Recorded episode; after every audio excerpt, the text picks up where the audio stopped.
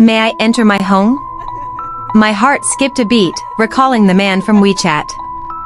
Did he go inside? I trembled as I spoke. No, when I asked if he was new here, he remained silent and left, the elder sister whispered. Is there a thief? I shook my head, on the verge of tears. Sister, do you have time to accompany me inside for a moment? I'm feeling afraid. The elder sister reassured me repeatedly not to be afraid and agreed with enthusiasm. Due to fear, my hands lost their strength. It took several attempts before the key aligned with the lock. Slowly opening the door, everything seemed normal. There were no signs of disturbance in the house. Well then since nothing seems amiss, I shall return now. After seeing off the elder sister, I quickly began packing my belongings while simultaneously calling a moving company. With no time for categorizing items properly, I haphazardly stuffed everything into boxes just to get away from this place as soon as possible. In approximately three hours' time, all of my possessions were loaded onto the truck belonging to the moving company. The driver criticized this as being one of his sloppiest packing jobs ever and emphasized that any damages during transit would be solely my responsibility. I responded eagerly and finally breathed a sigh of relief as I took the passenger seat.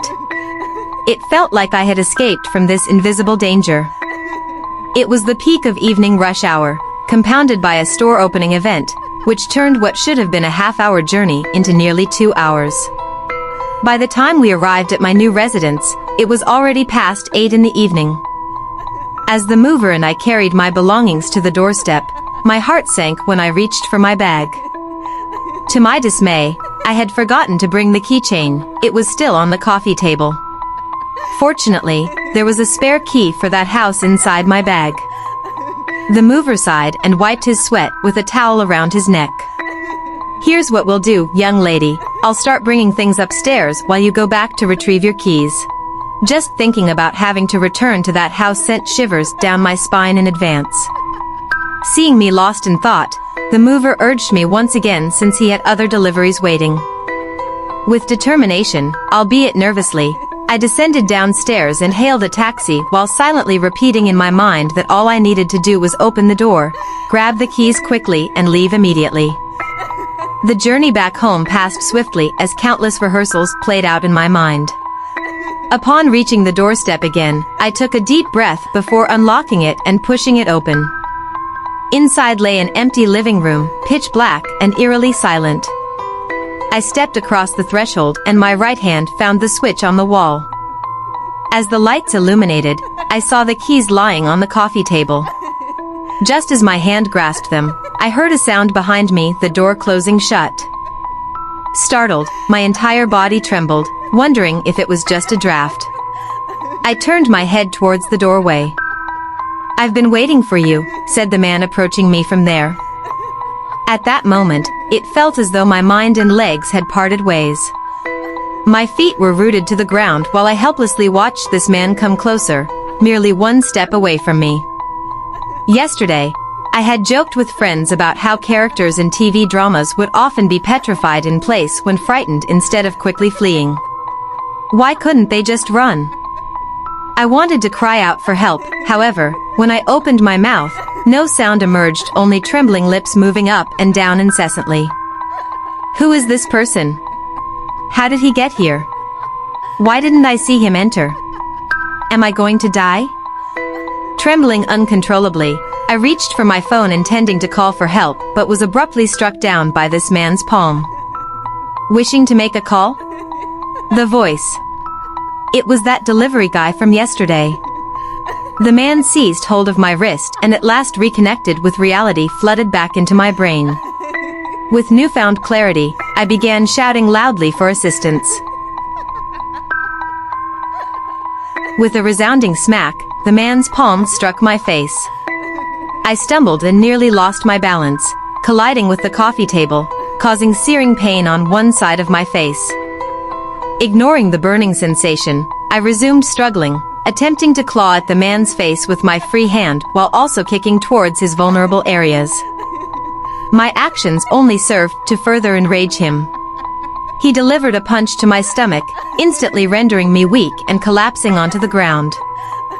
From his pocket, he produced a length of rope and proceeded to bind my hands tightly behind my back. Without delay, he then secured my feet as well. Who are you? I curled up on the floor, exerting all effort to lift my eyelids and catch sight of his footwear.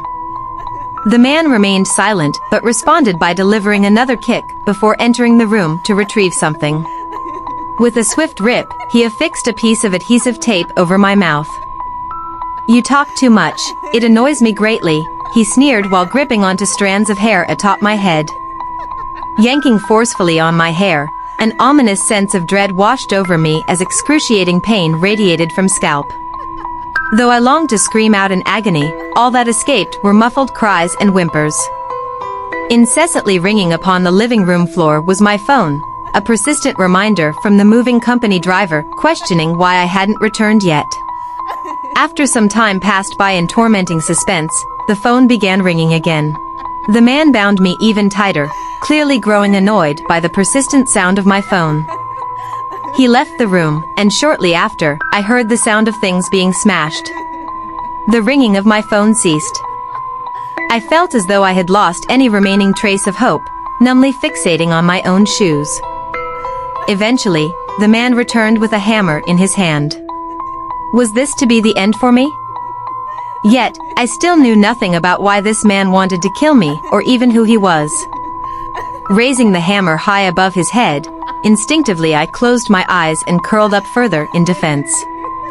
Are you afraid to die? He chuckled. Weren't you longing for death? Why are you suddenly scared now? I cautiously opened my eyes again and furrowed my brows as I observed this man. Was there something seriously wrong with his mind? Could it be that he mistook me for someone else in seeking revenge? I wanted to speak up and explain myself, but found that the adhesive tape muffled my voice into an eerie distortion. Do you want to know why I'm killing you? He asked with a smirk.